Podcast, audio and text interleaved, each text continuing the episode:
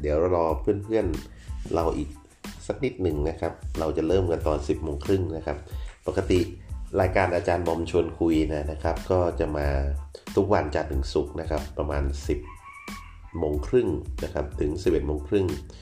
โดยรายการนี้เนี่ยนะครับจะมีการบันทึกเสียงนะครับ แล้วก็นำไปออกย้อนหลังให้ฟังอีกครั้งหนึ่งสำหรับท่านที่พลาดฟังนะครับในพอดแคสต์ของผมนะครับ วันนี้เนี่ยจริงๆแล้ว น่าจะเลิกได้ประมาณสัก 11โมงนะครับ เพราะว่าผมมี ผมมีจะต้องไปประชุมต่อตอน 11โมง แต่ว่าเดี๋ยวลองดูก่อนนะครับว่าจะยืดยาวอะไรยังไงแบบไหนนะครับ แล้วก็วันนี้เนี่ยนอกจากผมจะมาเล่าให้ฟังเรื่องวิธีการรับมือกับดราม่าบนโซเชียลมีเดียแล้วเนี่ยนะครับ ผมยังจะ ให้แต่ละท่านได้ร่วมแชร์ หรือถ้าท่านใดมีคำถามหรือเคยเจอปัญหานะครับกับการที่เจอดราม่าสารพัดในโซเชียลมีเดียก็สามารถที่จะสอบถามนะครับ แล้วเราก็มาแบ่งปันวิธีการแก้ไขปัญหาต่างๆ เหล่านี้ด้วยกันได้นะครับว่าผมมีมุมมองหรือมี ประสบการณ์หรือเคยเจอสถานการณ์แบบนี้หรือเปล่า และผมมีวิธีการในการแก้ปัญหาต่างๆ เหล่านี้ยังไงนะครับ วันนี้จะออกเสียงค่อนข้างธรรมชาตินิดหนึ่งนะฮะไม่แน่ใจว่าท่านผู้ฟังจะได้ยินหรือเปล่ามันจะมีเอฟเฟกเสียงนก น่าจะเป็นนกกระว่านะครับร้องดังมากเลย เพราะว่าผมอยู่ที่บ้านสวนในวันนี้นะครับ กติกาของห้องนี้ก็ไม่มีอะไรมากมายนะครับ ก็คือว่าอันดับแรกอย่างที่แจ้งไปแล้วว่ามีการบันทึก เทปนะครับ ซึ่งเป็นกฎของ Clubhouse ถ้าจะมีการบันทึกเทปต้องขึ้นไว้ที่หัว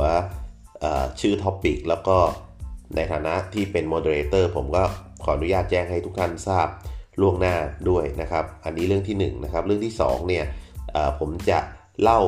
เรื่องราวต่างๆ ให้ท่านผู้ฟังฟังก่อนนะครับ เป็นระยะเวลา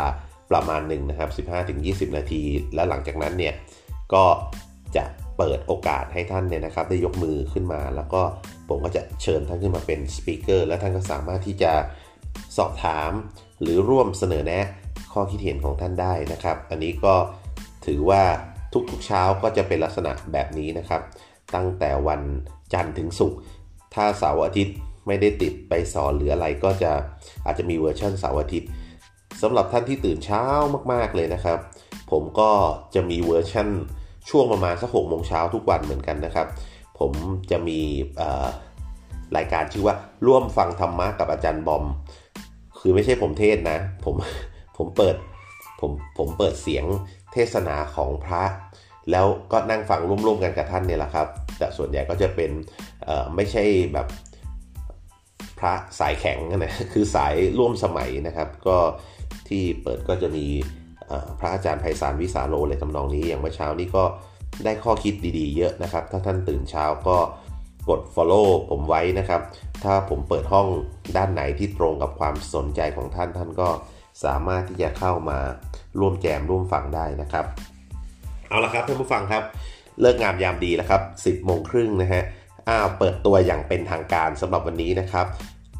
ยินดีต้อนรับทุกท่านเข้าสู่รายการอาจารย์บอมชวนคุยนะครับ หัวข้อวันนี้ที่ผมจะนำมาเล่าให้กับ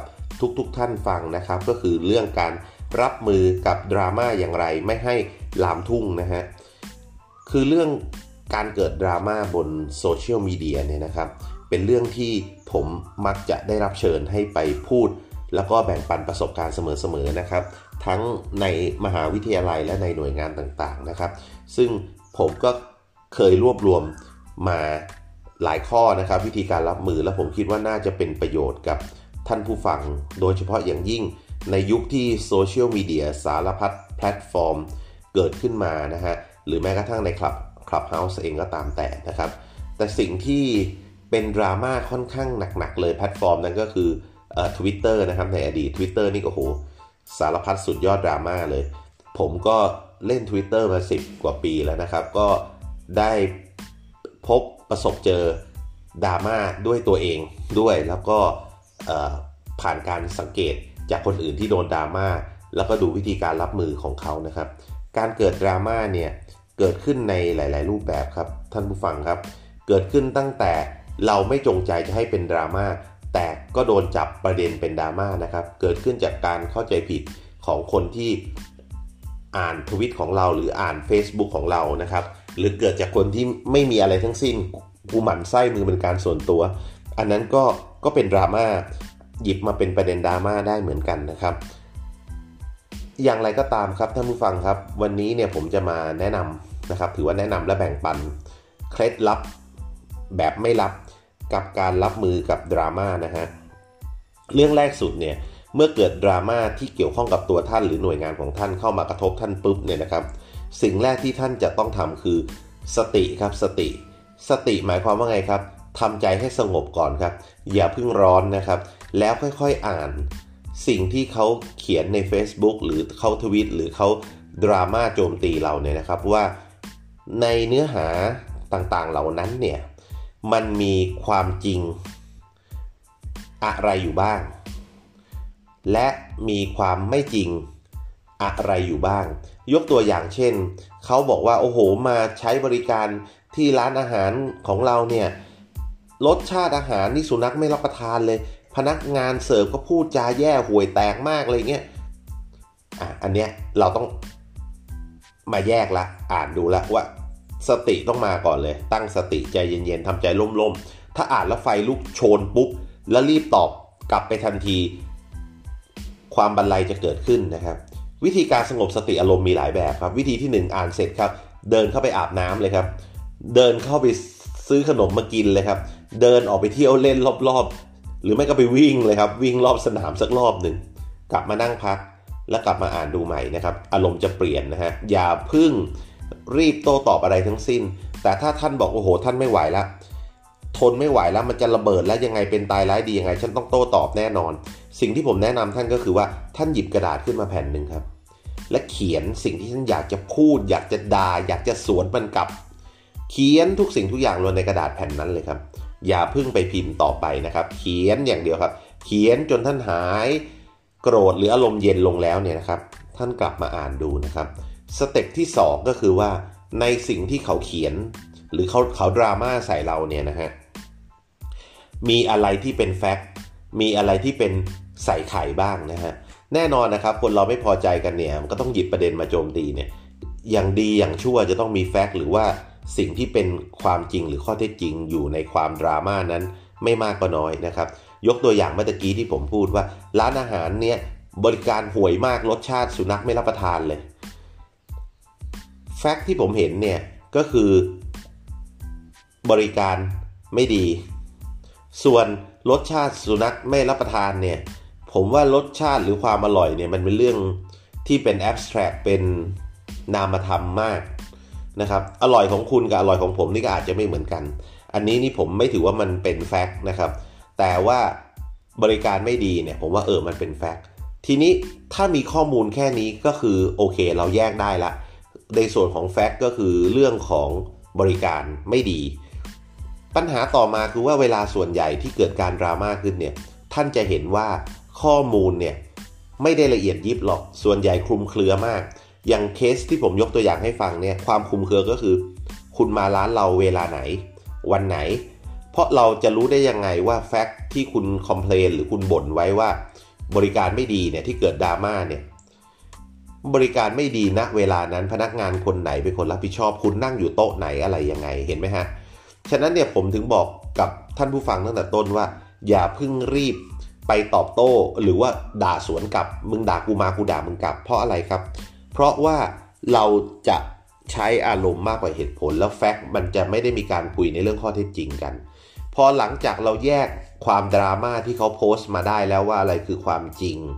อะไรคือสีสันที่ใส่เพิ่มขึ้นมา อะไรคือรูปธรรม ที่สัมผัสได้แก้ไขปัญหาได้อะไรคือนามธรรม ที่มันแก้ปัญหาอะไรไม่ได้หรอก เป็นเรื่องของฟีลลิ่ง เป็นเรื่องของความรู้สึก เป็นเรื่องของความอร่อย เป็นเรื่องของฉันไม่ชอบหน้าเยคนนี้อะไรเงี้ย อันนี้คือยากละ อันนี้คือต้องแยกออกไปก่อน เราจะมาคุยกันเรื่องแฟกต์หรือเรื่องความจริงก่อน ในเรื่องข้อที่จริงก็คือว่าบริการไม่ดี อ่า เราก็จะต้องหาข้อมูลเพิ่มแล้วครับ ท่านผู้ฟังครับว่าที่เขาว่าบริการไม่ดีเนี่ยเขามาใช้บริการวันไหน เวลาไหนนะครับ ถ้าจะให้ดีนั่งโต๊ะไหนด้วยนะครับ แต่ก่อนจะไปถึงขั้นนั้นได้ ก่อนที่คุณจะไปถามเอาข้อมูลเขาได้นะครับสเต็ปที่คุณจะต้องทำก่อนในทันทีนะครับ หลังจากที่ดราม่ามาแล้วเนี่ย อย่าไปนิ่งเฉยครับดราม่ามาแล้วแบบเฉยเฉยอะไรเงี้ยไม่ได้นะครับดราม่ามาสิ่งแรกที่จะต้องทำทันที ไม่ว่าเราจะถูกหรือเราจะผิดก็คือ เราต้องขอโทษครับ ต้องขอโทษ ต้องขออภัยนะครับ ถ้าเป็นกรณีเขาเป็นลูกค้านะครับ แล้วเกิดดราม่าแบบนี้ขึ้น ขอโทษขออภัยก่อนเลย ทีนี้บางท่านอาจจะแย้งผมว่า เฮ้ยอาจารย์ยังไม่ทันรู้เลยว่าเราถูกหรือเราผิดแล้วรีบไปขอโทษเขาทำไมเราเราอาจจะถูกก็ได้เด็กเราอาจจะถูกก็ได้นะครับ ผมอยากให้พวกเราคิดอย่างนี้ครับว่า การขอโทษของเราเนี่ยเป็นการขอโทษในมุมมองที่ว่า ขอโทษที่ทำให้ลูกค้า ขอโทษที่ทำให้คุณไม่ได้รับความสะดวก ขอโทษที่ทำให้คุณไม่สบายใจ ขอโทษที่ทำให้คุณรู้สึกหงุดหงิด ขอโทษที่ทำให้คุณรู้สึกอึดอัดใจที่มาใช้บริการของเรา เราขอโทษเขาในมุมนั้นนะครับ หลังจากที่เราติดต่อเข้าไปแล้วจะทวิตกลับไปบอกเขาหรือตอบในคอมเมนต์ว่าเราขอโทษนู่นนี่นั่นแล้วเนี่ยนะครับ เราบอกว่าเพื่อที่เราจะได้ปรับปรุงบริการให้ดียิ่งขึ้น เพื่อที่เราจะได้แก้ปัญหาให้กับลูกค้าได้ดียิ่งขึ้น เราขออนุญาตติดต่อลูกค้า ไปทาง DM หรือว่า Direct Message ไปทาง Messenger หรือถ้าลูกค้าไม่รังเกียจขออนุญาตลูกค้าส่งเบอร์โทรศัพท์ลูกค้านะครับ มาให้เรานะครับไม่ต้องไปให้เบอร์เรากับลูกค้านะครับว่าคุณมีอะไรคุณโทรมาหาฉันเลย อันนี้ไม่ได้นะครับ เป็นการดูไม่ให้เกียรตินะครับ ในเรื่องเวลาเกิดวิกฤตบนดราม่าเนี่ยสิ่งที่เราต้องแสดงออกทันทีคือความจริงใจ ความจริงใจนั่นหมายความว่าเราจะต้องเป็นฝ่ายที่ approach เข้าไปหาลูกค้า ไม่ใช่ให้ลูกค้า เออ คุณคุณอยากบ่นอะไรคุณเอาเบอร์ฉันไปเลย คุณโทรมาที่ร้านเลยอะไรเงี้ยไม่ใช่ เราต้องขอโทษลูกค้านะครับ step ต่อมาขอโทษลูกค้าเสร็จ ขอเบอร์ลูกค้าที่เราจะติดต่อได้ ขอไลน์ลูกค้าที่เราจะติดต่อได้ ขอทุกสิ่งทุกอย่างที่ฉันจะเป็นคนติดต่อไปหา เธอได้นะลูกค้าให้ฉันมาหน่อยนะครับ step ต่อมาหลังจากได้ contact information ต่างๆ จากลูกค้าเรียบร้อยแล้วนะครับ สิ่งที่เราจะต้องทำต่อจากนั้นก็คือ เราจะต้องโทรไปหาลูกค้า หรือคุยกับลูกค้า ถ้าเป็นไปได้ผมอยากแนะนำให้ใช้การโทรศัพท์นะครับ หรือการโทรทางไลน์หรือว่า Messenger Call อะไรก็แล้วแต่นะครับ หรือถ้าแบบเท่ๆฮิตๆเลยก็ใช้ Clubhouse โทรไปหาเลยนะครับ เปิดห้อง close group โทรหากันเลย เพราะอะไรครับท่านผู้ฟังครับ การคุยกันแบบได้ยินเสียงเนี่ย มันสามารถรับรู้อารมณ์กันได้นะครับ ว่าเขาโกรธระดับไหน แล้วเราก็สามารถที่จะใช้น้ำเสียง ซึ่งแสดงความเปิดใจที่จะรับฟังเขาด้วยนะครับทำไมผมถึงให้ติดต่อกลับไปหาลูกค้าครับ เพื่อสอบถามข้อเท็จจริง วันเวลาที่เกิดเหตุปัญหาที่เกิดขึ้นคืออะไร การพิมพ์เนี่ยบางทีมัน ไม่สามารถให้ข้อมูลได้ทั้งหมด แต่แน่นอนครับลูกค้าบางรายก็อาจจะไม่สะดวกที่ให้เราโทรไปก็จะต้องพิมพ์ แต่ว่าโดยส่วนตัวแล้วเนี่ยผมแนะนำให้มีการพูดคุยกันที่ได้ยินเสียงจะทางโทรศัพท์ หรือทางวิธีการใดก็แล้วแต่นะครับ ลูกค้าเนี่ยเมื่อเขาได้ได้ฟังเสียงเราแล้วได้เห็นความจริงใจผ่านน้ำเสียงเราแล้วเขาก็จะบอกครับว่ามันเกิดเหตุการณ์อะไรยังไงบ้างนะครับ หลังจากที่เราฟังเหตุการณ์ทั้งหลายทั้งมวลแล้วเนี่ยนะครับท่านผู้ฟังครับ ในฐานะคนทำธุรกิจเนี่ยผมมั่นใจเลยครับว่า เราจะประเมินได้ทันทีเลยครับว่า เรื่องนั้นเนี่ยมันเกิดขึ้น เพราะอะไร มันเกิดขึ้นจากความผิดพลาดของเรา หรือมันเกิดขึ้นจากความเข้าใจผิดของลูกค้า หรือมันเกิดขึ้นจากเงื่อนไขที่ 3 ที่ทั้งเราและลูกค้าก็อาจจะควบคุมไม่ได้นะครับ เรื่องต่างๆเหล่านี้เนี่ยนะครับท่านผู้ฟังครับ มันมีอยู่ไม่กี่เรื่องหรอกครับ ถ้าจะพูดไปแล้ว ถ้าจะแบ่งออกเป็นกรุ๊ปใหญ่ๆเนี่ยก็แบ่งได้แค่ 2 กรุ๊ป คือ 1. เราผิด เรานี่หมายถึงเด็กของเราด้วยพนักงานของเราด้วยคำว่าเราก็คือฝั่งเราที่เป็นผู้ประกอบการเนี่ยเราผิด กับอีกอย่างหนึ่งก็คือลูกค้าผิด ลูกค้าผิดก็คือลูกค้าจะเข้าใจผิด ลูกค้าอาจจะไม่รู้กฎเกณฑ์ข้อนี้ ลูกค้าจะไม่รู้อันนู่นอันนี้อันนั้นนะครับ แต่ทั้งหลายทั้งปวงพอเรารู้แล้วว่าอะไรที่ เป็นแฟกต์เป็นข้อเท็จจริง และรู้แล้วว่ามันผิดพลาดตรงไหนในข้อเท็จจริงตรงนั้นเนี่ยนะครับ มันก็จะมีวิธีการ handle หรือรับมือ 2 แบบนะครับ แบบที่ 1 ถ้าเราผิดแน่นอนครับ เราต้องขอโทษลูกค้านะครับ เราต้องขอโทษลูกค้านะครับ ทั้งขอโทษทางโทรศัพท์ ทั้งขอโทษอย่างเป็นทางการนะครับในเพจในเฟซของเรา หรือแม้กระทั่งอาจจะต้องเอา กระชงกระเช้าอะไรไปขอโทษลูกค้าถ่ายลงถ่ายรูปเลยนะครับ หรือถ้ามีพนักงานเราทำผิดด้วย บริการไม่ดีอาจต้องเอาพนักงานไปขอโทษลูกค้าเลยนะครับ การขอโทษแค่นั้นนี่ยังไม่พอนะครับท่านท่านผู้ฟังครับ ถ้าเป็นไปได้อาจจะต้อง offer อะไรให้ลูกค้าเพิ่มด้วย เช่นคูปองไปทานอาหารฟรี 500 บาทพันบาท หรืออะไรก็แล้วแต่ที่ทำให้ลูกค้ารู้สึกแบบ happy แล้วก็รู้สึกว่าเออ คือคนไทยจริงๆเป็นคนจิตใจดีนะ เป็นคนให้อภัยนะครับ ถ้าเราแสดงให้เห็นความจริงใจว่าเราแบบสินเสียมากๆในการที่จะขอโทษนะครับ ผมชอบเล่าเรื่องนี้บ่อยๆนะครับ มีอยู่ครั้งหนึ่งนะครับ ผมไปนั่งกินกาแฟที่ร้าน Starbucks นะครับ สาขาหนึ่งแล้วกันนะครับ นี่หลายปีแล้วนะครับ3-4 ปีแล้วละปรากฏว่าพนักงานเขาก็เอาลูกค้านั่งรออยู่ที่โต๊ะนะวันนั้นคนเยอะหรือไงผมไม่แน่ใจ แล้วก็พนักงานเขาก็เอา กาแฟมาเสิร์ฟให้ลูกค้า ผมก็นั่งอยู่โต๊ะข้างๆนั่นแหละครับ เสร็จแล้วปุ๊บลูกค้าก็มองกาแฟแก้วนั้นแล้วลูกค้าก็ทำท่างงๆแล้วลูกค้าก็พูดบอกว่า เอ๊ะ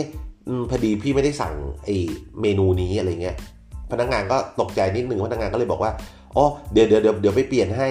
ครับพี่สั่งไอไอตัวไหนนะครับอะไรเงี้ยเขาก็บอกเขาว่าเดี๋ยวเดี๋ยวเดี๋ยวเดี๋ยวน้องไปเปลี่ยนให้นะอะไรเงี้ยเขาพี่คนนั้นบอกเอ้ยไม่เป็นไรไม่เป็นไรพี่กินได้นี่พี่กินได้ไม่มีปัญหาไม่เป็นไรไม่เป็นไร น้องคนนั้นก็เดินหายไปพนักงานนะครับ ผ่านไปสักประมาณ 5 นาทีครับท่านผู้ฟังครับผมก็นั่งอยู่โต๊ะข้างๆคนที่เป็นลูกค้านั่นแหละ ผ่านไปสักประมาณ 5 นาที ปรากฏว่าตอนนี้มา 2 คนนะครน้องคนที่เป็นพนักงานกับน่าจะเป็นผู้จัดการร้าน Starbucks นะครับมามาทั้งคู่เลย แล้วก็พร้อมกับกาแฟแก้วใหม่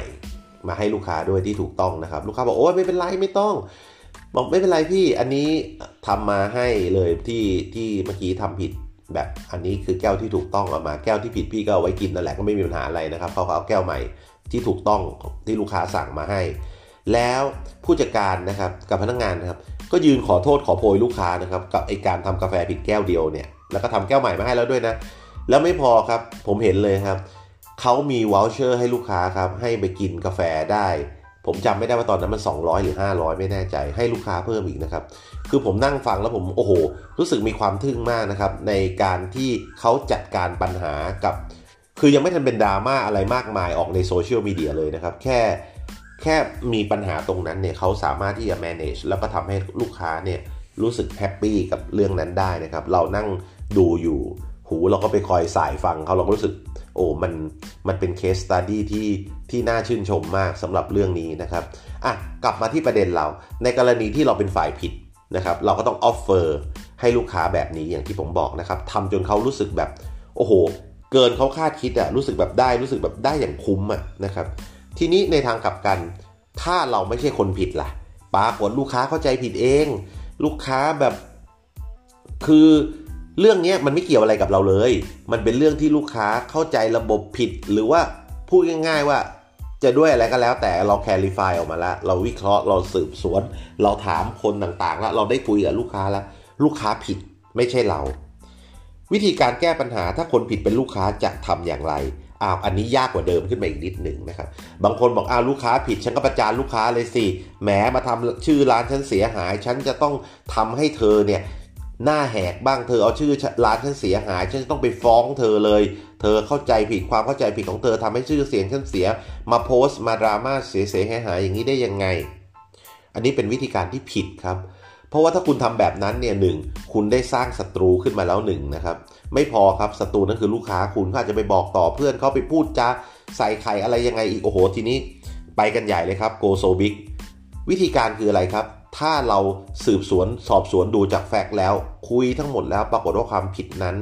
หรือดราม่านั้นเกิดจากความเข้าใจผิดของลูกค้า สิ่งที่เราจะต้องทำคือ เราจะต้องชี้แจงให้ลูกค้าฟังนะครับ ว่าเรื่องที่เกิดขึ้นเนี่ยมันเกิดจากความเข้าใจผิดของลูกค้าในประเด็นแบบนี้แบบนี้แบบนี้แบบนี้ แต่อย่างไรก็ตาม สิ่งนี้ถือเป็นความผิดของทางร้านค้า ของทางเราเองด้วย เพราะเราไม่สามารถสื่อสารให้ชัดเจน เราอาจจะได้ไม่มีป้ายบอกให้ชัดเจนว่าเออถ้าท่านทานบุฟเฟ่นี้ไม่หมดนะท่านจะต้องโดนปรับตามนี้นะ เราอาจจะสื่อสารกับลูกค้าไม่มากพอ พนักงานอาจจะเข้าใจผิด ก็เลยไม่ได้แจ้งกับลูกค้าแบบโน้นแบบนี้ คือพูดง่าย ๆว่า ถึงแม้จะเป็นความผิดของลูกค้าให้บอกเขาก่อนว่ามันเป็นเรื่องที่เขาเข้าใจผิดหรือเป็นความผิดของเขา แต่ท้ายสุดแล้ว มันคือความผิดของเราอ่าเราต้องจบด้วยประโยคนี้เสมอครับ ท่านผู้ฟังครับ เราต้องบอกเลยว่าท้ายสุดแล้วอย่างไรก็ตามเนี่ยมันก็เป็นความผิดของเราด้วยที่เราสื่อสารให้กับคุณลูกค้าเข้าใจได้ไม่ดีพอ เราจะนำสิ่งนี้เนี่ยเรื่องนี้ที่เกิดขึ้นเนี่ยไปปรับปรุงบริการหรือการสื่อสารให้ดียิ่งขึ้น ต้องขออภัยคุณลูกค้าและต้องขอโทษด้วยจากใจจริง คนเราเนี่ยนะครับท่านผู้ฟังฮะไม่มีใครอยากเป็นคนผิดหรอกครับ นะฮะมันเสียหน้านะครับโดยเฉพาะยิ่งคนไทยเนี่ยเสียหน้าไม่ได้เลย ฉะนั้นเนี่ยเราบอกให้เขารู้ว่าเรื่องนี้ไม่ได้เกิดขึ้นจากเรานะ เพื่อลดดราม่าไม่ให้เขาไปดราม่าต่อ ว่าอันนี้ไม่ใช่ความผิดเรานะ เป็นความผิดของคุณเรามีเหตุผลเราไปสืบสวนสอบสวนมาแบบนี้แล้ว แต่เราก็ยอมรับว่ามันเป็นความผิดของเราด้วย เพราะถ้าเราสื่อสารดี เราแจ้งคุณละเอียดพอ หรือเด็กเราเนี่ยค่อยๆพูดค่อย ๆจากับคุณให้ดีพอ มันจะไม่เกิดความเข้าใจผิดแบบนี้ พูดง่าย ๆว่า รับเอาความผิดนั้นมาเป็นของเราด้วยส่วนหนึ่งนะครับ วิธีแบบนี้เนี่ยลูกค้าจะแฮปปี้และก็จะไม่มีการดราม่าต่อทำไมผมถึงพูดเรื่องของการดราม่าเพราะว่าท่านผู้ฟังครับ วิธีการบริหารจัดการการดราม่าแบบที่ผมบอกไปทั้งหมดเนี่ยนะครับ ที่ต้องทำทันทีก็คือการขอโทษลูกค้าบนหน้า เฟซหน้าวอลหน้าอะไรก็แล้วแต่ที่เขาโพสแล้วพยายามขอเบอร์เขาเพื่อ contact เขาให้ได้ด้วยวาจา เพราะถ้าท่านเลือกที่จะเงียบนะครับบางคนบอกว่าวิธีการรับมือดราม่าที่ดีที่สุดคือเงียบ แน่นอนครับบางดราม่า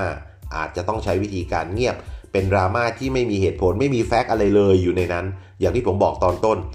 สงบสติอารมณ์เสร็จปุ๊บอ่านสิ่งที่เขาโพสต์ว่ามี fact อยู่ไหมถ้าสิ่งที่เขาโพสต์ ไม่มี fact อยู่เลยแม้ แต่นิดเดียวไม่มี fact อะไรจะให้ชี้แจงได้เลย เพราะเป็นความเลื่อนลอยมากๆนะครับ คนอ่านเขาก็จะเข้าใจเองว่ามันเลื่อนลอยมาก แล้วเราเงียบอันนั้นใช้ได้ครับ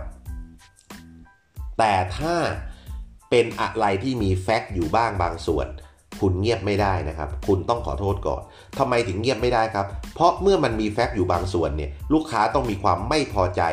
อยู่ในนั้นจริงๆเขาก็จะเริ่มดราม่าไปที่อื่นๆ จาก Twitter อาจจะตามไปพันทิปพันทิป เห็นก็เอาไปแชร์ใน Facebook Facebook แชร์ตอนนี้แหละครับท่านผู้ฟังครับ มันจะเหมือนกับกองไฟกองเล็ก ๆ กองหนึ่งที่เกิดขึ้นแล้วคุณก็ไม่สนใจ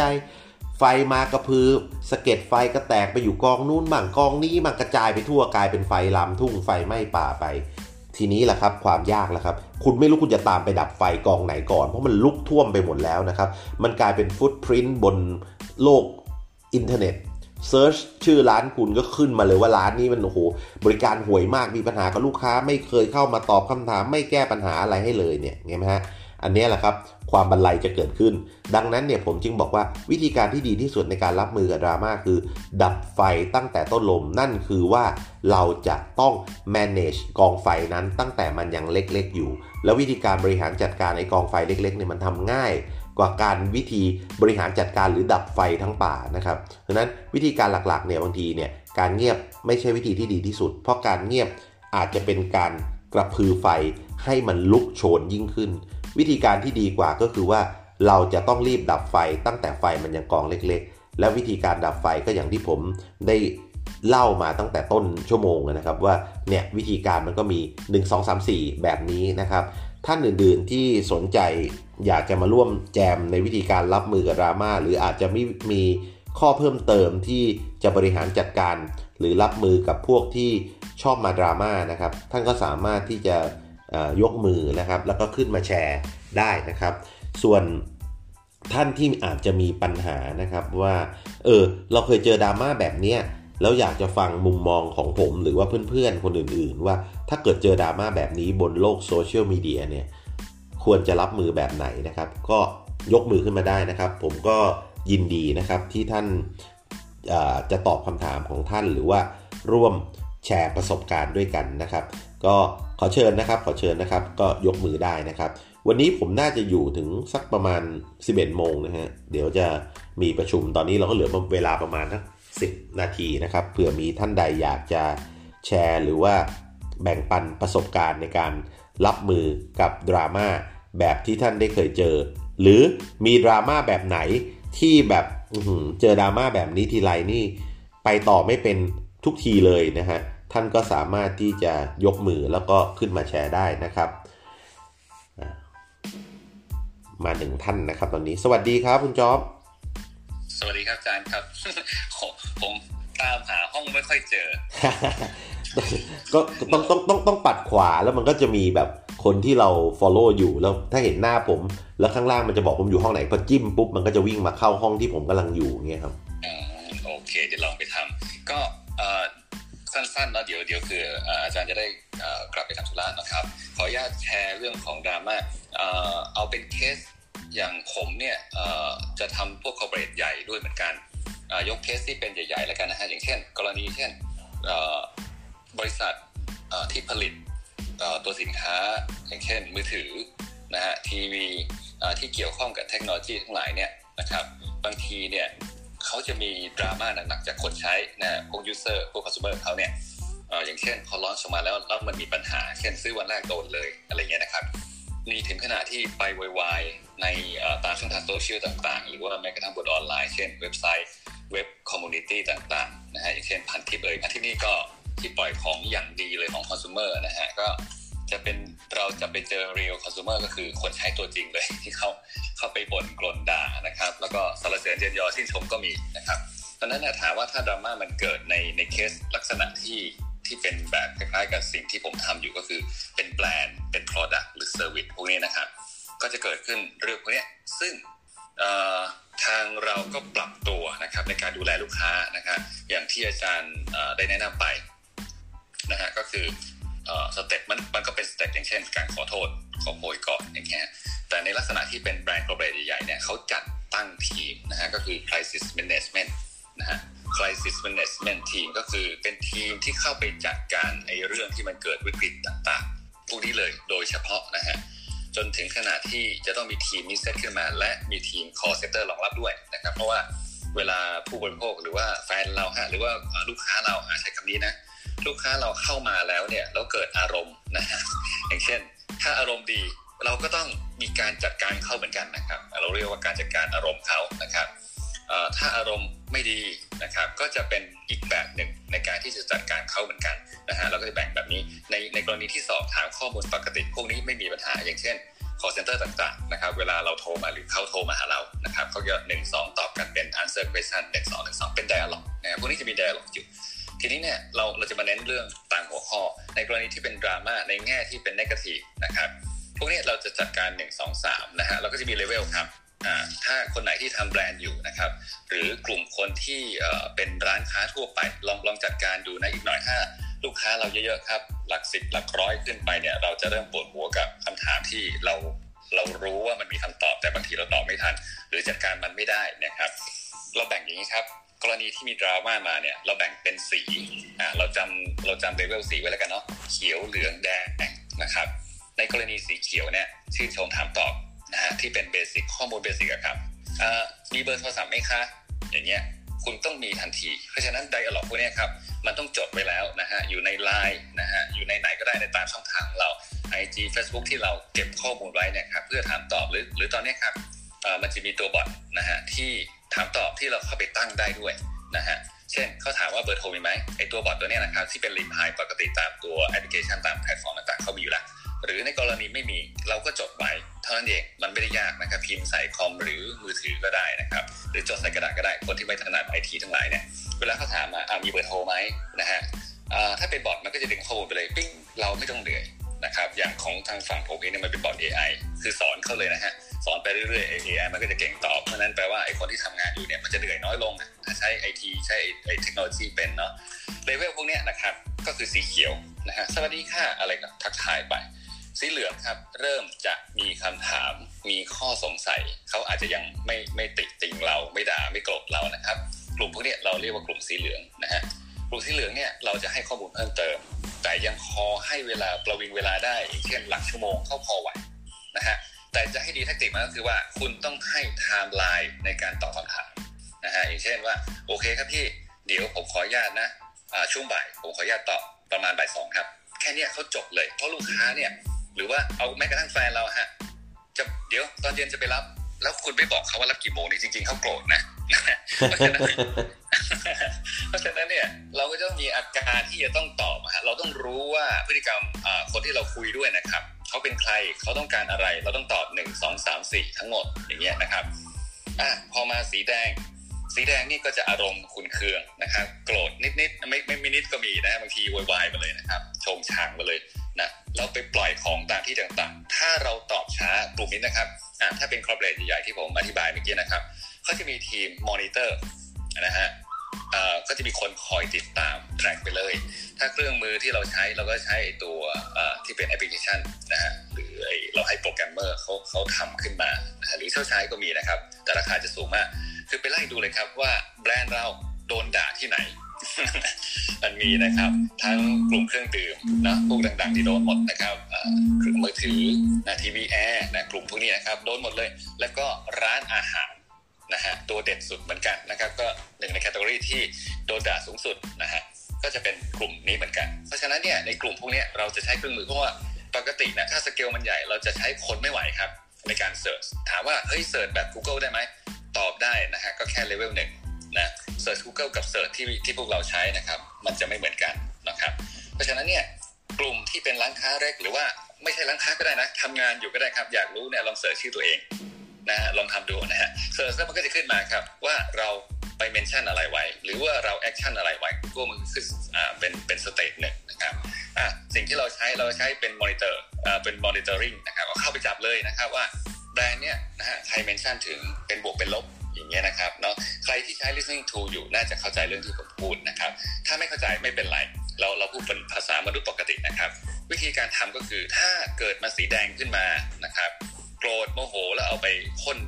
ทั่วไปเลยนะครับเปิดอยู่บนออนไลน์เนี่ยเราก็จะไปไล่ตามนะครับก็คือ search นะครับ search บนเฟซก็ได้แต่เฟซไม่ค่อยแม่นเท่าไหร่นะฮะอื่นๆไม่ไม่ไม่ไม่ค่อยแม่นจะเท่ากับ Google แต่ว่าเรา searchเพื่อเพื่อให้ไปเจอสิ่งนั้น หรือว่าเราเจอสิ่งนั้นเราควรจะทำอย่างไร อาจารย์บอมแนะนำไปก่อนหน้านี้แล้วนะครับหนึ่งทำให้เขาใจเย็นลง และพยายามอย่าให้เขาเอาไปด่าข้างนอก อันนี้คือทริคเลยนะฮะเครื่องมือก็ทำไม่ได้มันอยู่ที่คนเลยนะฮะวิธีการเนี่ยเราเก็บเขาอย่างเช่น อาจารย์บอกว่าเฮ้ยขอเบอร์โทรเขาถ้าเป็นแฟนตัวจริงนะเขาให้ แต่ถ้าเป็นม้านะครับเป็นไอ้พวกโกสจากที่อื่นมา เป็นแบรนด์ฝั่งตรงข้ามหรือคู่แข่งหรืออะไรพวกเนี้ยส่วนใหญ่นะครับ 99%จะไม่ให้ข้อมูล พวกนี้เรารู้เลยฮะ แล้วเราจะมีแฟนพันธุ์แท้เราเนี่ยตามไปเก็บเขาเองนะเช่น เข้าไปปกป้องนะเช่นเฮ้ย you ถามเขาแล้ว you ทำไมไม่ตอบอย่างนี้นะครับ เพราะฉะนั้นเนี่ยการทำแบรนด์ก็เป็นอีกส่วนหนึ่งเนาะวันนี้เราคุยเรื่องดราม่านะครับก็เป็นการเรื่องของ protect ตัวเอง protect แบรนด์นะครับในการรับมือของดราม่าก็จะมีเลเวล3เลเวลผมแบ่งเป็นสีเขียว สีเหลือง สีแดงนะครับ การจัดการเลเวลแต่ละเลเวลเนี่ยในกรณีถ้าเราไม่ได้ใช้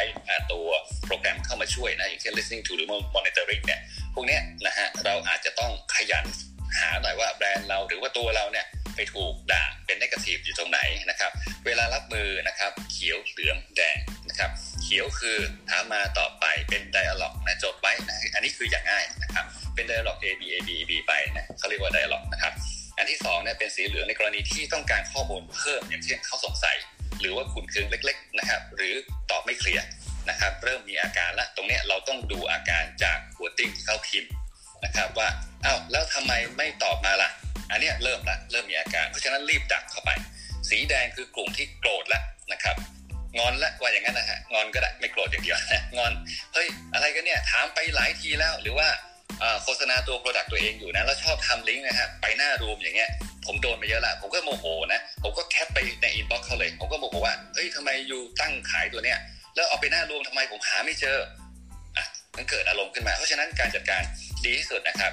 คุยกับเขาทันทีบล็อกนะฮะเราเรียกว่าบล็อกนะเราจะทำ blocking คือไม่ให้เขาออกไปข้างนอก ถ้าเคสที่หลุดออกไปข้างนอกแล้วเราคุมเขาไม่อยู่นะครับคือหลุดไปที่อย่างเช่นพันทิปเป็นต้นนะนะครับ เมื่อก่อนนี้ฮิตกันมากนะฮะไปกระจายที่พันทิปเดี๋ยวนี้กระจายทั่วแล้วนะฮะไปกระจายอย่างเช่นพันทิปนะขออนุญาตยกตัวอย่างเป็น channel นะครับพอไปพูดถึงนะครับ คนข้างในไส้ในคือ real user ตัวจริง เขาจะไม่พอใจพอเขารู้นะครับว่าแบรนด์นี้ support อย่างนี้นะครับเสร็จเลยเรียบร้อย เพราะฉะนั้นจึงเกิดทีม crisis management ก็คือเข้าไปบริหารจัดการวิกฤตที่มันเกิดกับแบรนด์นะถ้าแปลงเป็นภาษาทั่วไปร้านค้าทั่วไปหรือเราเนี่ยฮะแม้กระทั่ง personal ตัวเองเนี่ยเราก็จะรู้เลยว่าโอเค เข้าไป bomb เสร็จอย่างเงี้ยบล็อกยากมากเช่นเคสหนึ่งครับของผมโดนก็คือเป็นแบรนด์รถยุโรปที่เราดูแลอยู่นะครับตัวข้อมูลไป hang อยู่บนนั้นนะช่องทางนั้นนะเป็น 10 ปีนะ ทั้งทั้งที่เคสเนี่ยแก้ไขเรียบร้อยนะฮะส่งถึงมือลูกค้าเปลี่ยนนี่นี่กันเรียบร้อยนะ แต่ปรากฏว่าไอ้เคสเนี่ยนะครับไปแปะอยู่ใครเสิร์ชก็เจอ เห็นไหมนั่นแปลว่าอะไรวิธีการแก้นะครับ ระดับใหญ่ ๆขึ้นมาเนี่ยวิธีการที่เขาแก้กันคือเอาน้ำดีฮะค่อยๆปล่อยลงไป มันไม่หายนะ บอกได้เลย มันไม่หายเพราะว่าชานลนั้นเขาก็ไม่ลบ ถ้าจะลบคุณจะต้องไปเอาไอ้ใบแจ้งความจากสาดีแล้วมาทำความยินยอมแล้วเพื่อจะลบอย่างเงี้ยนะครับ ซึ่งมันยากมากอ่านะครับ เพราะฉะนั้น เราใช้น้ำดีปล่อยลงไปว่าเราแก้ไขยังไง ตอนนี้เคสที่มันไม่มีแล้วบนโลกเนี่ยนะฉันแก้ไขแล้วอ่าอันนี้เป็นเบื้องต้นคร่าวๆครับอาจารย์บอมครับ โอ้ฟังเพลินเลยดีมากเลยมาเติมเต็มอะไร เยอะแยะไปหมดเลย เพราะว่าจริง ๆ แล้วอย่างเรื่องที่คุณจ๊อบบอกเนี่ยเขาเรียกว่า social listening หรือเปล่าคุณคุณจ๊อบประมาณนั้นเลยเพราะใช่ครับใช่เพราะว่าช่วง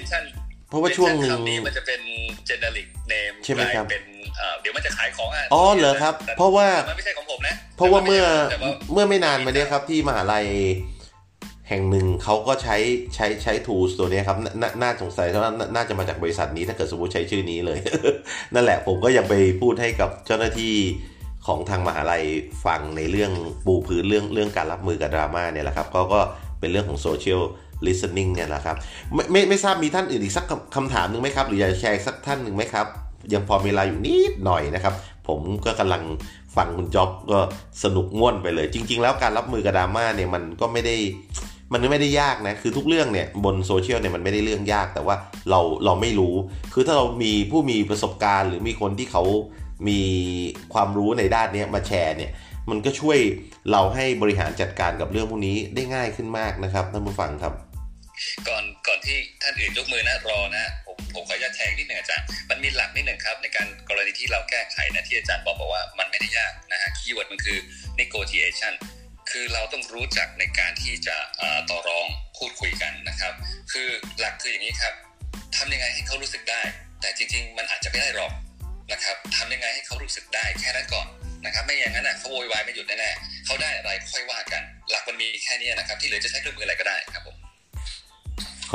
ขอบคุณครับ ขอเชิญคุณวันเฉลิมครับครับอาจารย์ศึกษาครับอ่าใช่ครับถ้าสมมติว่าเกิดอย่างผมทำงานในคอมเพลตนะครับ แล้วทีนี้ถ้ากรณีที่มันมี policy ออกมาครับแล้ว policy เนี้ยกระทบต่อพนักงานที่เป็นระดับล่างหรืออะไรเงี้ยครับ แล้วก็เกิดเป็นเหมือนกับว่ามันทำให้เขาเหมือนเสียประโยชน์หรืออะไรเงี้ยนะครับอ่าแล้วข้างล่างก็จะรู้สึกต่อต้าน policy นะครับ อันนี้เราเราไม่แน่ใจเรา จัดการรับมือยังไงครับถ้าเกิดว่าเราเป็นคนตรงกลางเนี่ยนะครับแล้วแล้วการต่อต้านของเขานี่คือเขาเขาไปโพสต์ในโซเชียลมีเดียหรือว่าต่อต้านลักษณะแบบไหนครับ ขอข้อมูลเพิ่มเติมนิดนึงมีได้ทั้ไหงมมีทั้งคุยกันเองครับ ตั้งกลุ่มแล้วก็มีอาจจะมีไปโพสต์บ้างครับ มีมีมีหมดเลยครับอาจารย์อันนี้ก็อาจจะมีโพสต์บ่นโพสต์ด่าบ้างเนี่ยครับอ๋ออันอันนี้นี่จริง ๆ อย่างที่อาจารย์พูดไปตอนต้นนะครับ คือคือเรื่องนั้นเนี่ยผมก็ไม่ทราบนะว่าคือเรื่องอะไรแต่ว่า ผมจะพยายามเวลาเกิดดราม่าขึ้นเนี่ย ผมจะพยายามดึงเรื่องนั้นขึ้นมาแล้วดูว่าอะไรคือแฟกต์ที่อยู่ในนั้น อะไรคือแบบสีสันที่มันไม่ใช่แฟกต์ แต่ว่าเขาอาจจะเข้าใจผิด อะไรที่ไม่ใช่แฟกต์ในส่วนใหญ่บางทีถ้าไม่เข้าใจผิดก็คือมันไส้เป็นการส่วนตัว แต่ว่าอะไรคือแฟกต์หลังจากนั้นแล้วเนี่ยสมมติว่าไม่พอใจเรื่องการที่คนหนึงได้โปรโมทคนหนึงไม่ได้โปรโมทหรือว่า policy บางอย่างแบบเอ้ยต้องทำงานล่วงเวลาเพิ่มหรืออะไรเงี้ยบางทีเขาอาจจะไม่เข้าใจว่าเออบริษัทกำลังอยู่ในภาวะแบบไหน หรือว่ามันมีเหตุผลอะไรอยู่เบื้องหลังตรงนั้นอย่างเงี้ยครับถ้าเป็นลักษณะกรุ๊ปยังไม่ได้ออกไปข้างนอกมากนะก็คงจะเข้าไปนั่งคุยกันกับ ทั้งกลุ่มอะครับแต่ว่าคงไม่เรียกเข้ามาประชุมอันนี้สไตล์ผมนะ เดี๋ยวลองฟังคุณจ๊อบด้วย คือสไตล์ของผมเนี่ยผมก็ถ้าผมรู้ปัญหาเนี่ยผมก็จะนัดน้องๆกินกาแฟ หรือไม่ก็ไปกินหมูกระทะหรือว่าไปควรชวนคุยกันข้างนอกเงี้ยครับแล้วก็อธิบายให้ฟังว่าเออปัญหามันเป็นแบบนี้ในมุมมองที่เป็นข้อมูลที่จะอธิบายได้ แล้วจะสร้างความเข้าใจได้ง่ายขึ้น หรือไม่น้องๆ ก็จะกล้าที่จะพูดขึ้น หรือไม่งั้นอาจจะยุคใหม่อาจจะเปิด Clubhouse เป็น closed group ให้แต่ละคนแบบ อยากพูดอะไรก็พูดอย่างเงี้ยแต่จริงๆการคุยเจอกันเนี่ยมันจะดีกว่า แล้วก็เพราะว่าเจอกันบนแพลตฟอร์มมันก็ไม่ค่อยไม่ค่อยดีเท่าไหร่กับการเวลามีปัญหา ถ้ามีปัญหาเนี่ยเจอกันแบบเผชิญหน้านี่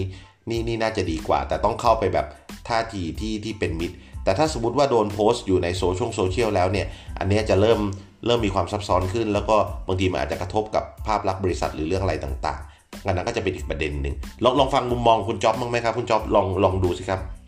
โอเคครับเอ่อขอบคุณอาจารย์มากเลยสำหรับกลุ่มกลุ่มเล็กนะ อย่างที่อาจารย์บอกครับเอ่อเป็นไปตามนั้นเลยถูกต้องนะฮะวิธีละลายพฤติกรรมนะครับเอ่อไม่ทราบว่าคุณเอ่อโทษทีฮะคุณวันหนึ่งหนึ่งครับอ่าคุณหนึ่งคุณหนึ่งนี่สเกลที่ที่เราอยู่อะครับบริษัทที่เราอยู่มันเล็กกลางใหญ่ครับประมาณกลางนะครับอ่าอ่ากลางหรือใหญ่ขึ้นไปนอสเกลเนี่ยค่อนข้างจะเป็นหลักสิบปลายปลายหลักสิบกลางขึ้นไปเป็นสองสามร้อยอะไรเงี้ยนะครับเอ่อ มันจะมีปัญหาอยู่อย่างนี้ เนื่องจากว่า corporate เนี่ยผมใช้คำนี้นะรวมนะฮะเอากลางใหญ่ขึ้นไปเนี่ย corporate เนี่ยมันมีมันมีแผนกเอาแค่แผนกก็ไม่ถูกกันแล้วนะครับเอาแค่แผนกก็ไม่ถูกกันแล้วแล้วหัวหน้าแผนกก็ไม่ถูกกันอีกอ่หรือพอแผนกมันใหญ่นะครับ manager กับ director ก็ไม่ถูกกันอีกนะครับเพราะฉะนั้นเนี่ยพวกนี้ก็จะมาเขาเรียกอะไรมีส่วนในการที่จะทำให้พนักงานสับสน และมีส่วนในการยุยงภายในใจนะครับ และกลุ่มกันเองที่ไม่ชอบนโยบายก็มีอยู่แล้วนะอุ้ยสับสนรุ่นบายมากมันจะมันจะคนละสเกลนะครับ ถ้าเป็นของอาจารย์บอมเนี่ยลากคอไปกินเหล้าเลยนะฮะหรืออย่างญี่ปุ่นนะครับเขามีวิธีละลายพฤติกรรมอย่างนี้นะฮะก็คือเช่นไปออนเซ็นเจ้านายลูกน้องเนี่ยลากกันไป หรืออย่างเช่นไปกินเหล้าตอนเย็น สังเกตนะฮะญี่ปุ่นเกาหลีนะครับ ไปนั่งเฝ้าเจ้านายเนี่ยนะฮะจนถึงสามสี่ทุ่มเกือบทุกคืน เพราะเขาคุยคุยเรื่องธุรกิจกัน แต่ข้อดีของการเมานะฮะเขาสามารถที่จะพ่นอะไรมาบางอย่าง โดยที่ไม่มี barrier กันอย่างเช่นตำแหน่งนะอันนี้เป็น tactic เขานะแต่จริงๆนะครับโดยหลักการบริหารจัดการเนี่ยเขาใช้วิธีละลายพฤติกรรม ผมขออนุญาตยกตัวอย่างนะถ้าเป็นเคสที่ไม่รับนโยบายแล้วไปเมาส์กันเองอะอันนี้เกิดจากปัญหาที่ไม่เข้าใจแค่นั้นเอง ไม่เข้าใจว่าทำไมฉันต้องทำนะฮะข้างบนเนี่ยเนื่องจากว่าอยู่ไกลมาก นะฮะ far away to touch it นะคือมันโคตรไกลที่จะเฮ้ยกูไม่เข้าใจว่าทำไมกูต้องทำแล้วเกิดการแอนตี้ขึ้นมาแล้วไปจับกลุ่มคุย อันนี้ต้องถ้า HR เห็นนะ จริงๆ HR ต้องจัดการนะครับ HR ต้องลงมาแล้วหาจัดการละลายพฤติกรรม ผมขออนุญาตตัวอย่างนะฮะอย่างเช่นนายเก่าผมนะฮะพี่พี่เปียกนะครับที่ที่ท่านตอนนี้ขึ้นไปเป็นกับการบริหารใหญ่ละที่ดูแลให้กับทางกลุ่มสาพัฒไลออนพวกนี้นะครับ คือวิธีการจัดการของคนในบริษัทตอนนั้นที่ผมอยู่เนี่ยสเกลสี่ห้าสิบคนนะเขาใช้วิธีเนี่ยลากไปละลายพฤติกรรมในสัมมนาแห่งหนึ่งนะฮะสัมมนาเนี่ยเขาหลอมคนให้มีความคิดเนี่ยอมองความเป็นคนเท่ากัน ไม่เกี่ยวกับเรื่องงานเรื่องเงินเลยนะมองความเป็นคนเท่ากันนะครับสัมมนาเนี่ยครับสองหมื่นกว่าบาทนะต่อคนพี่เปียกเนี่ยลากคนเอาตั้งแต่แม่บ้าน messenger เลยครับ messenger ยันไปถึงเนี่ยนะ GM เลยนะครับ ไปอยู่ในเซสชันเดียวกัน ไปอยู่กับคนอื่นด้วยนะครับ หลังจากนั้นทำความเข้าใจไอ้ความเป็นคนร่วมกันนะครับพอเข้าใจเสร็จกลับมานะฮะจนป่าเนี่ยครับบริษัทเนี่ยจากบิลลิ่งตอนนั้นผมอยู่นะครับ400 กว่าล้านเนี่ยตอนนี้ร้อยพันกว่าล้านแล้วนะครับนะเพราะแล้วคนไม่รีเทิร์นต่ำมากนะอาจารย์อาจารย์บอกรีรีเทิร์นคนเนี่ยคนที่จะออกเข้าเนี่ยฮะต่ำมาก แล้วเข้าใจหมดทุกอย่างทะลุปลูกโป่งต่อให้มีอายุนะก็เก่งมาก แล้วเป็นมือรางวัลต้นๆด้วยนะฮะพี่อ๋องที่อยู่ที่ได้คานคนแรกของเมืองไทยก็อยู่ที่นั่นนะฮะบริษัทนี้แหละนะครับ ผมก็ตามตามแกอยู่นะตอนทำงานอะก็ก็หนึ่งนะครับก็อาจจะต้องฝากไปที่ไปจี้ที่ HR ให้จี้ลงมาไม่งั้นนะครับ รับรองนะสามก๊กสี่ก๊กเกิดขึ้นแน่ๆแล้วเขาไม่ยอมรับ การไม่ยอมรับเกิดอะไรขึ้นครับ การปฏิบัติตัวนะครับ มันจะมีแอนตี้เช่น มาไม่ตรงเวลาเบี้ยวสั่งงานไม่ทำมันจะเกิดเหตุเอฟเฟกค่อนข้างจะเยอะครับผมคุณจ๊อบแล้วถ้าเกิดออกกรณีอย่างที่น้องเขาบอกนี่มันออกไปในลักษณะของกรุ๊ปลงกรุ๊ปไลน์กันแล้วอย่างเงี้ยมันกระจายเริ่มอาจจะออกไปนอกแผนกแล้วหรืออะไรแล้วอย่างเงี้ยมันวิธีการบริหารจัดการมันจะแตกต่างไปไหมครับ คือเอาเอาจริง ๆ นะอาจารย์มันก็จะมีสปายของ SR หรือว่าดีเลกเตอร์บางคนเนี่ยที่เป็นลูกน้องเป็นอะไรที่เขาสามารถคุยได้สองฝั่ง ต้องจับคนนั้นนะฮะต้องจับคนนั้นนะลากกลับเข้ามาใหม่แล้วเอาเข้ามาคุยใหม่เป็นหนึ่งต่อหนึ่งนะฮะเป็น one one by one เนี่ยคุยเสร็จไปละลายพฤติกรรมกลุ่มเพื่อเข้ามากลุ่มใหญ่การกลับมาเนี่ยครับต่อให้เขาเนี่ยแขวนป้ายอยู่แล้วว่าฉันเป็นบริษัทสีเขียวสมมตินะฮะจริงๆเนี่ยเขาอาจจะคิดสีเหลืองสีส้มสีแดงอยู่ข้างหลังก็ได้ ถูกไหมเพราะข้างหน้ากับข้างหลังเรามองไม่เห็น เพราะฉะนั้นเนี่ยต้องหาจุดเชื่อมครับนะคุณหนึ่งต้องหาจุดเชื่อมตรงนั้นให้ได้ว่าเอาไอ้หัวหน้ากลุ่มนั่นแหละ ตัวดีเลยแหละนะครับ เฮ้ยขอคุยหน่อยว่ามันเกิดอะไรขึ้นวะยูไม่เข้าใจตรงไหนติดอะไรวะมีอะไรบอกพี่ตรงๆเลย มันต้องคุยกันเปิดอกขนาดนั้นนะไม่งั้นเนี่ยไม่ flow นะครับ ติดแน่พี่ครับถามเรื่องนี้ครับแล้วกรณีว่ามันจะมีแบบบางที HR แจ้งข้อมูลข่าวสารในการสื่อสารปรากฏละ direction แบบนี้อธิบายแบบนี้ครับ แต่ว่าปรากฏว่า line manager บางท่านเนี่ยก็สื่อสารกับน้องๆทำความเข้าใจ ในขณะที่บางท่านเนี่ยอาจจะไม่ได้สื่อสาร เพราะว่ากลัวว่าเดี๋ยวน้องจะไม่ฟังจะอะไรครับทีนี้เรามีแนวทางอย่างไรได้บ้างไหมครับ เพราะว่ามันพอไม่สื่อสารปุ๊บน้องๆคนหน่วยงานที่ไม่ได้รับการสื่อสารก็เกิดดราม่าเนี่ยครับอาจารย์พอมีเวลาใช่ไหมได้ได้ได้ได้ผมผมบอกเขาไปแล้วต่อเลยต่อเลยต่อเลยกำลังมันเลยฟังอยู่ด้วย โอเคครับ ก็ในกรณีนี้เนื่องจากว่าผมไม่ใช่ SR นะครับ แต่อยู่ในเลเวลที่ SR ต้องคุยกับผมนะ เพราะฉะนั้นเนี่ยเราจะรู้แท็กติกเขาและเราเองเนี่ยต้องเอาแท็กติกเขาเนี่ยมาใช้มาขยายผลนะครับว่ากับลูกทีมเราทำยังไง เพราะนั้นไอ้สิ่งที่ถามนะครับว่าเฮ้ยสื่อสารไม่ครบ อันนี้มันแหลกจากใคร อย่างเช่น ความเกรงใจอย่างเงี้ยความเกรงใจในการทำงานไม่มีนะครับไม่มีนะ อย่างเช่นผมถามอาจารย์บอกว่าอาจารย์ครับอาจารย์พอมีเวลาไหมเราต้องการรู้ว่ามีเวลาให้ไหมถ้าไม่มีแหละเราเราจะได้ออฟคนอื่นจะได้ไปพักนี่ไง ไม่งั้นอาจารย์จะไม่รู้นะครับ หรือว่าผมจะไม่รู้ผมก็พ่นไปเรื่อยๆอย่างเงี้ยนะครับ นั่นแปลว่าอะไรฮะ ก็อย่างที่คุณหนึ่งถามว่าเฮ้ยถ้ามันแหลกไปเนี่ยไอ้จุดที่แหลกเนี่ยคืออะไร เช่น ไม่รับฟัง อันนี้คือปัญหาหนักเลยนะฮะปัญหาหนักของคนในองค์กรเลย ไม่ใช่แค่องค์กรอะในร้านค้านะฮะถ้ามีลูกน้องแค่คนสองคนอะมันไม่ฟังเราก็เหนื่อยแล้ว แล้วถามว่าทำไมเขาไม่ฟัง ประเด็นคือไม่เข้าใจไม่ฟังแล้วไม่ถาม อันเนี้ยคนไทยเป็นแบบนี้นะครับ ขออนุญาตผมก็เป็นคนไทยนะคนไทยเราเป็นแบบนี้คือไม่ชอบถามนะฮะคือโอเคเข้าใจค่ะ แล้วไปนะฮะ บอกสั่งเป็นสี่เหลี่ยมนะ เข้าใจค่ะ ออกไปเป็นวงกลม ไม่เชื่อนะคุณหนึ่งลองเทสเล่นๆนะ เอาเอาลูกน้องในทีมนะครับ เขียนอะไรข้างหลัง ด้านหลังเคยเล่นใช่ไหมตอนเด็กๆนะครับ เอามาเรียงแถวกันสักห้าเจ็ดห้าคนเจ็ดคนนะ คนหนึ่งลองให้เขาเขียนนะครับหนึ่งประโยคถัดถัดถัดไปเนี่ยรับรองนะฮะมันจะออกไปเป็นอีกประโยคหนึ่งอ่าถ้านึกภาพการเล่นแบบตรงนั้นออกนั่นนะฮะหนึ่งความแม่นยำในการสื่อสารประสบการณ์ในการสื่อสารความเข้าใจ นะฮะมันน้อยมันไม่มีเนี่ยตรงนี้ครับทำยังไงเราต้องเอาเขาอะกลับมา groom ใหม่ต้อง HR ต้องแยก level groom กันใหม่เลยเป็นหนึ่งสองสามเลเวลนะถ้าใครเป็น HR ในนี้นะครับยกมือนะอาจจะมาช่วยผมตอบนะผมไม่ใช่ HR นะครับแต่ผมอยู่ในเลเวลที่ต้องติดต่อประสานกับ HR ในบริษัทนะครับผมณตอนที่ทำงานอยู่ครับผมขอบคุณมากมากเลย ครับหนึ่งขอบคุณมากๆเลยที่เข้ามาแจม แล้วก็มาช่วยยกเคสให้เพื่อนๆในห้องได้ได้ได้ดูได้ฟังด้วยนะครับ จริง ๆ นะคุณจ๊อบคือผมว่าในองค์กรเนี่ยจากประสบการณ์ที่ผมเห็นเนี่ยการทักษะหรือ skill ในเรื่องของการสื่อสารเนี่ยเป็นเรื่องที่สำคัญมากๆนะครับ โดยเฉพาะอย่างยิ่งไม่ว่าจะเป็นระดับบนหรือระดับล่าง ถ้ามีคน in the middle ที่แบบเป็นคนที่คุยกับทุกคนได้ในองค์กรเนี่ยองค์กรมันจะแบบโฟล์มากอะผมนี่ คิดว่าคนลักษณะแบบนี้เป็นคนที่มีความสำคัญมาก ๆ จริงๆนะใช่ครับต้องมีแม่เหล็กครับ ต้องมีเป็นทั้งขั้วอะไรนะขั้วเหนือขั้วใต้นะครับ จะไม่มีใครที่ใต้จ๋าไปเลยเหนือจ๋าไปเลยนะครับไม่ถึงขั้วนะคือคุณต้องจับขั้วให้ได้นะครับคอร์เปรสใหญ่ๆนะสมมุตินะไอ้บริองค์กรใหญ่ๆทำไมเราเห็นว่าเขาอยู่ได้ คนในองค์กรเนี่ยที่อยู่กันเป็นร้อยเป็นพันคนนะครับ ผมต้องชื่นชมแม่เหล็กเขาอย่างอย่างหัวหน้าผมหลายๆท่านนะครับ เจ้าเจ้านายหรือว่าเจ้าของที่เป็นโอเนอร์เลยเนี่ย